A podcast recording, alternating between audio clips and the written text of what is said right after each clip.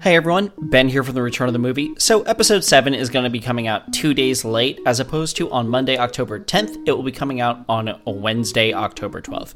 This is because, well, our editor Kenny had come down with a case of COVID, and it's a little bit hard to edit when you have COVID all this is completely fine. We are watching Kenny, and he is doing relatively okay, but we wish you get better soon, buddy. Anyway, that's all this quick update is. So, no episode on the 10th. Instead, expect an episode on the 12th. We'll see you very soon. Bye bye.